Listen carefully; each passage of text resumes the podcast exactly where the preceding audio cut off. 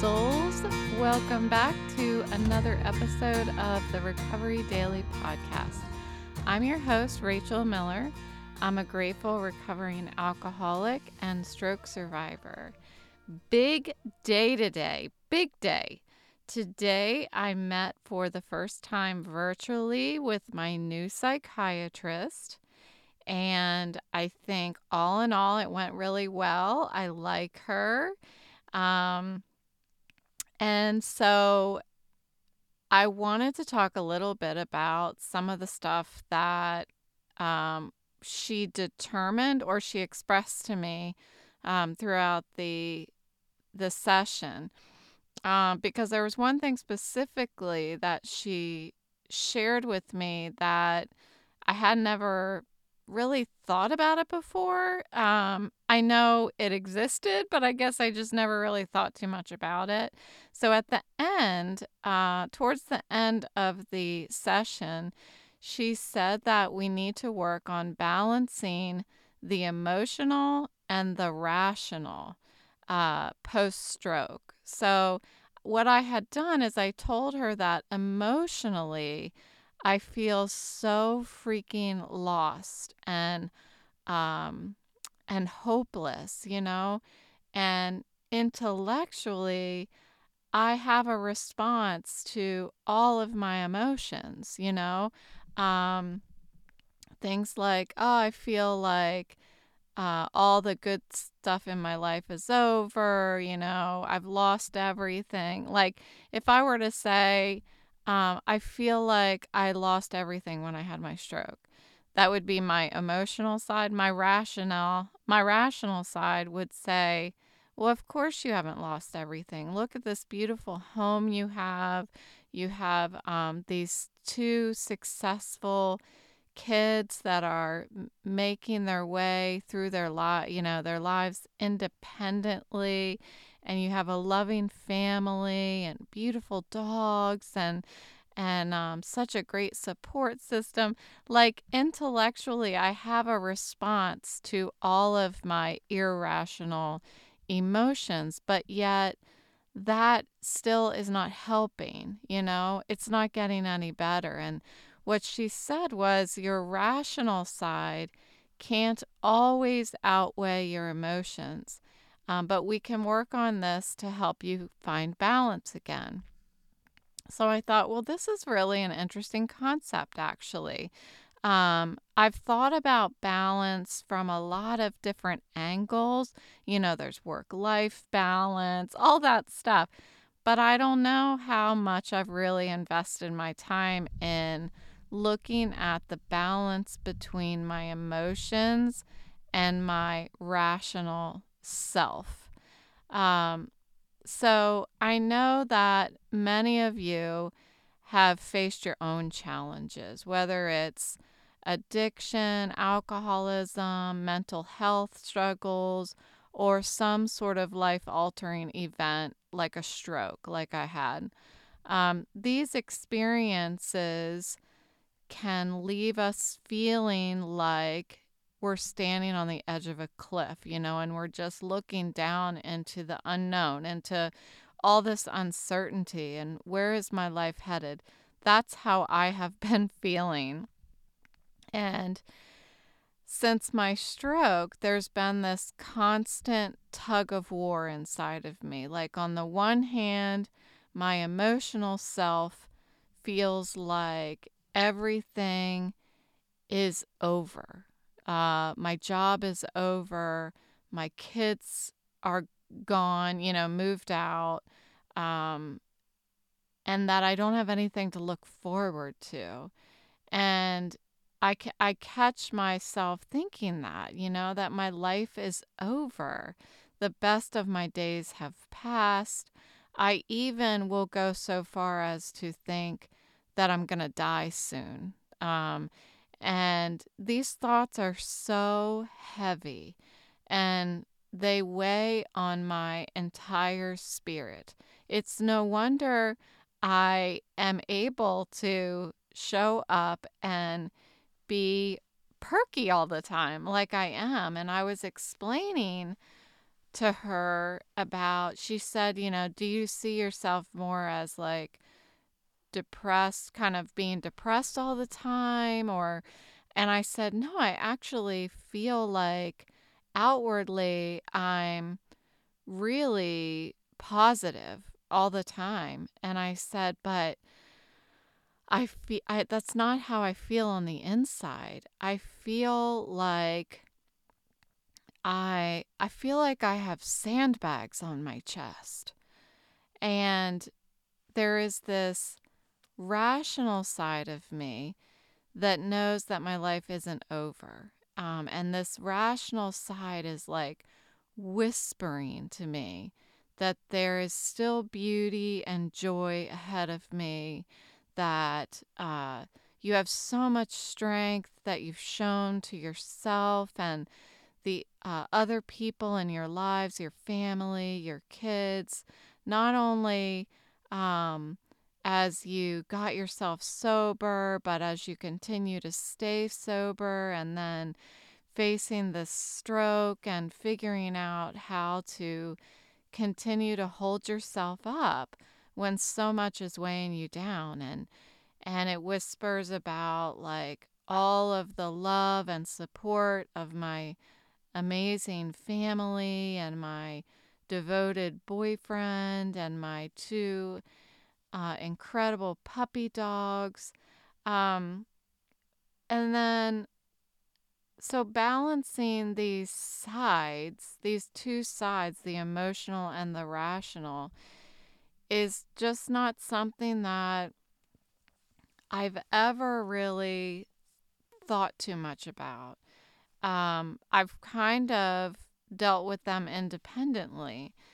And I'm sure that you can relate, right? I'm not unique. it's it's like trying to stand still.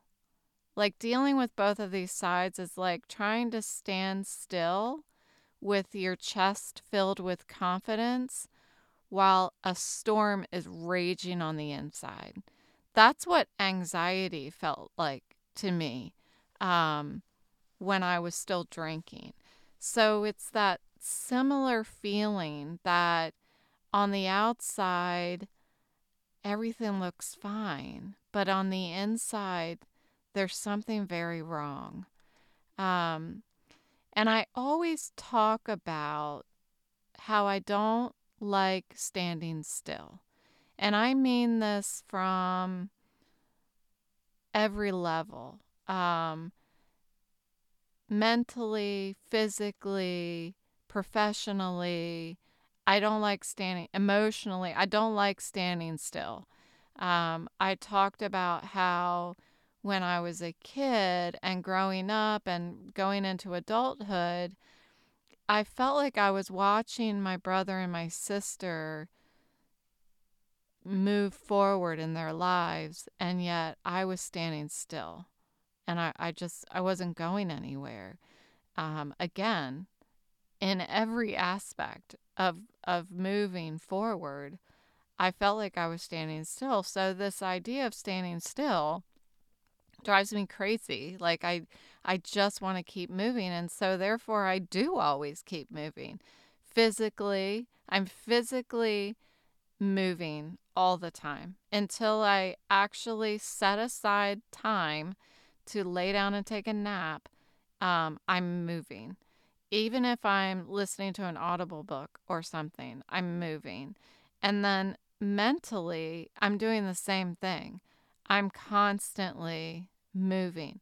The only way that I can get my mind to stand still is to listen to an audible book. Uh, I've I've been lately I've been listening to uh, LinkedIn Learning about storytelling and even listening to something that's educational, my mind is not staying still. I am thinking of all the amazing great things and how I'm going to change the world. That's that's what my mind does. Um, and I think that this stroke recovery may be trying to tell me that standing still is okay. And I think it means that I'm like reminding me I'm still here. I'm still fighting and I'm still living.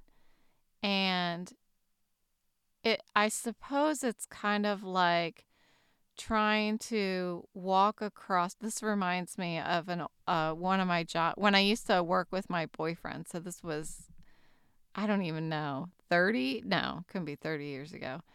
Uh 20 years ago? 20 years ago, something like that. we used to walk across this parking lot and the wind would blow. I mean, there were days that I was like, the wind is to uh, carry me away. Like it was, it was so hard. And so I was thinking that this feels like trying to walk across that parking lot in hurricane winds. And the more you try to push against it, um, the more you just feel like you're going to fly away. And sometimes you just need to stand still and focus on keeping yourself upright. Um, and that's that's what I feel like this is telling me. That's what I feel like all signs are pointing to. Rachel, stand still. Stop moving.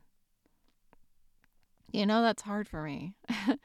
so anyway, my so my my appointment with my psychiatrist was already an eye opener. Um, so I call that successful. It exceeded my expectations that I walked away with something that really was thought provoking for me. And I really appreciated that she said that it takes a lot of bravery to seek help, especially when you know that you're going to have to get uncomfortable. And we talked about everything from my family relationships to uh, my journey to sobriety, um, what it's like in in sobriety, how I bookend my day with my 7 a.m. sobriety meeting and my evening uh, podcast. And uh, she also asked me about what was life like between the time that you got sober and you had your stroke? And when she asked me that question, I felt like my whole insides like lit up. Even my face lit up. And I was able, because I couldn't wait all of a sudden to share with her all the great things that happened um, during that time. So it was challenging to find the words to explain my feelings of anxiety, like what are my symptoms and my thoughts and my feelings around anxiety and what does depression feels feel like for me and especially as the appointment went on and my head started to really hurt and that rubber band around my head started feeling like it was uh, a hundred more piece, rubber bands were added and they were just squeezing my head. And I've been really, really dizzy over the past few days. So I'm looking forward to getting my Emgality injection tomorrow morning. Um, but it was, I think I did a good job with, you know, explaining myself. I, I I did everything I could to try to be fully open and honest because I can't she can't help me unless I'm fully open to to the help and um, and so that's what I did and it was definitely a step forward in understanding for me that sometimes I get out of balance, and that's okay. And during our se- session, I did break down once. I was I I pretty much assumed at some point I was going to cry. And I did. I did at the very end. Um, I don't remember what she asked me, but I said that I was terrified. And I just, it was, I felt like I was going to break open when when I said that. I felt like I was just going to explode. Um, I did not cry in that way, but that's what I felt like. I felt like I was going to just break wide open. Um, so I know that there's a lot in there that needs to come out. And it's interesting that I don't cry a lot anymore. I don't know if it's because of the medication that I take or what, but my whole life I've been a crier, you know? Um, and now I don't, I just don't. I don't cry um, unless something's really, really bad then I'll cry. And I think that crying has been healing for me throughout my life. And the fact that I don't cry now, I think it might be a might be a problem, but I, I don't know. So when I said I was terrified, I I couldn't really pinpoint what I was scared of. I mean, I didn't even try. It was really just a statement that I was terrified. And um, saying it out loud was both heartbreaking, like it felt like I was just crumbling into dust when I said it, but it was also very freeing to be able to it was like a volcano that had been building up pressure so it was it was a bit liberating as well and um, it was a moment of vulnerability and of admission that I don't have all of the answers for myself. You know, I don't have all of the answers. I try my best to find the answer, to seek answers, to seek solutions, but um, I don't have them all, and I I'm humble enough to know that I that I don't have them all. Um, I I do this podcast not because I'm trying to give people advice, but because I'm trying to share my experience, strength, and hope so that it may help someone try to figure out their challenges faster and easier than I have.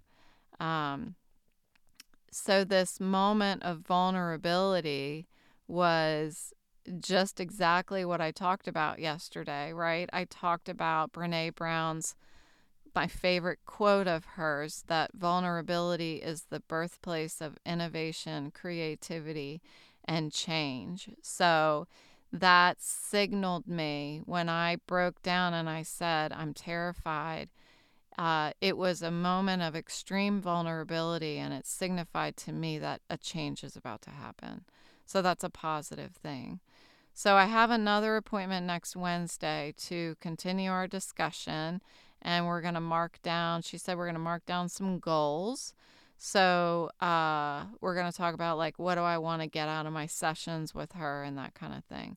So in the meantime, I wanted to explore a bit about how we find balance between our emotional and rational selves to see if is there something that I could be doing that I'm not doing.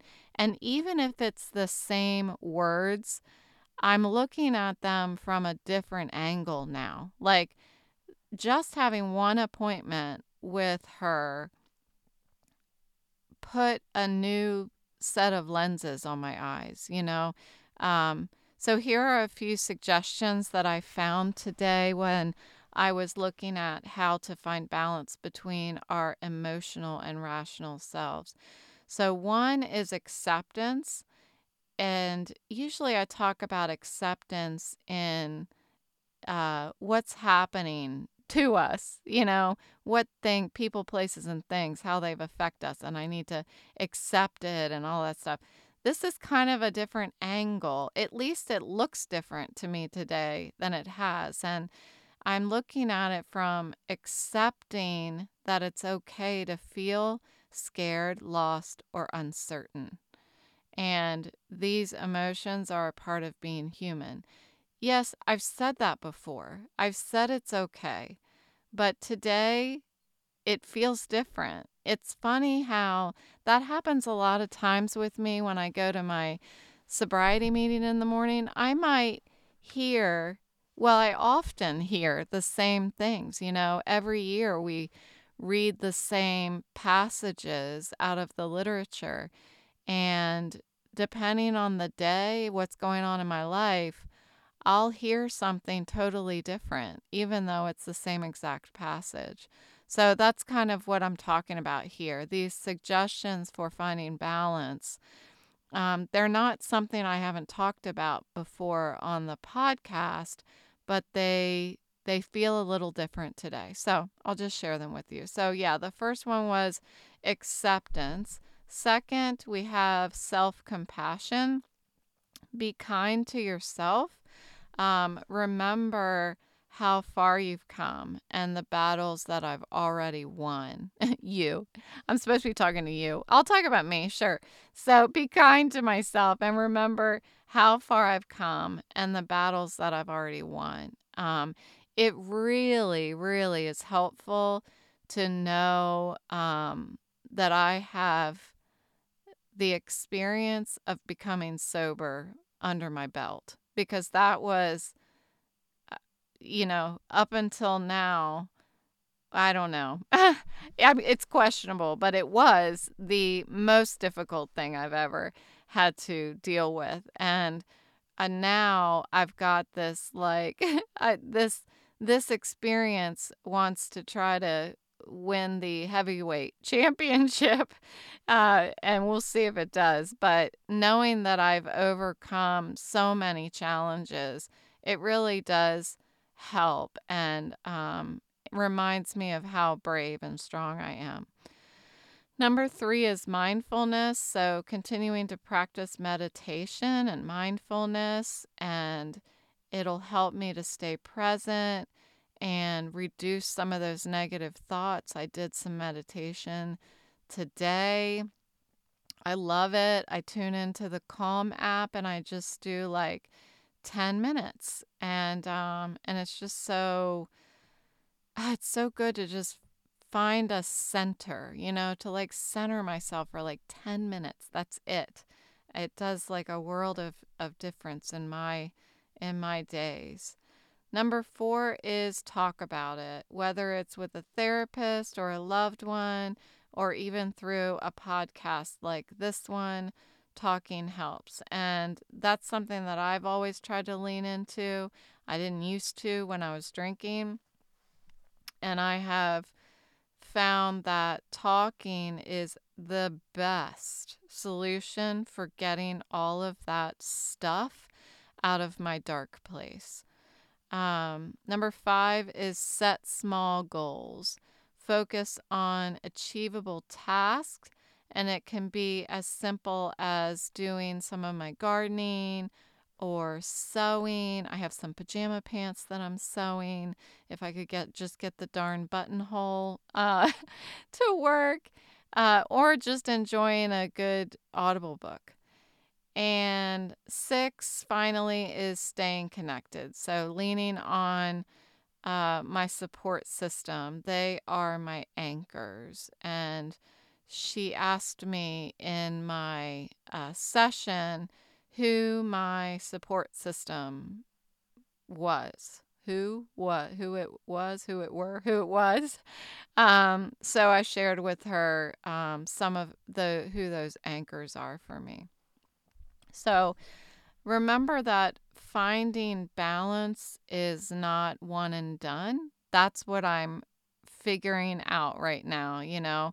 Um, I feel like I've been balanced for several years now. I think my family may debate that, but uh, I'm kidding.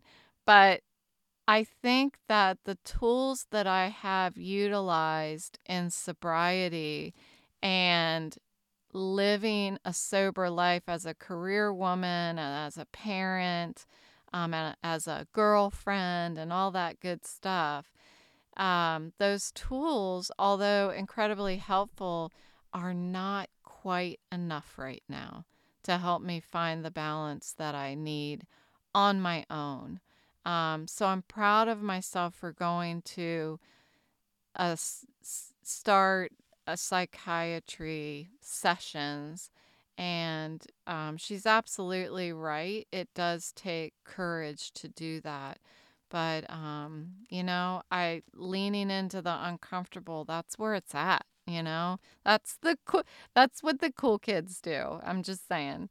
So, next week I'll share uh, I'm more than happy to share about my psychiatric adventure. Uh, to a point, you know, I will definitely filter out some things that are personal to me. But um, if I gain some insights and and as I try to navigate how to apply them to my recovery, I'll absolutely share them. And until then, thank you so much for listening, and I'll talk to you tomorrow.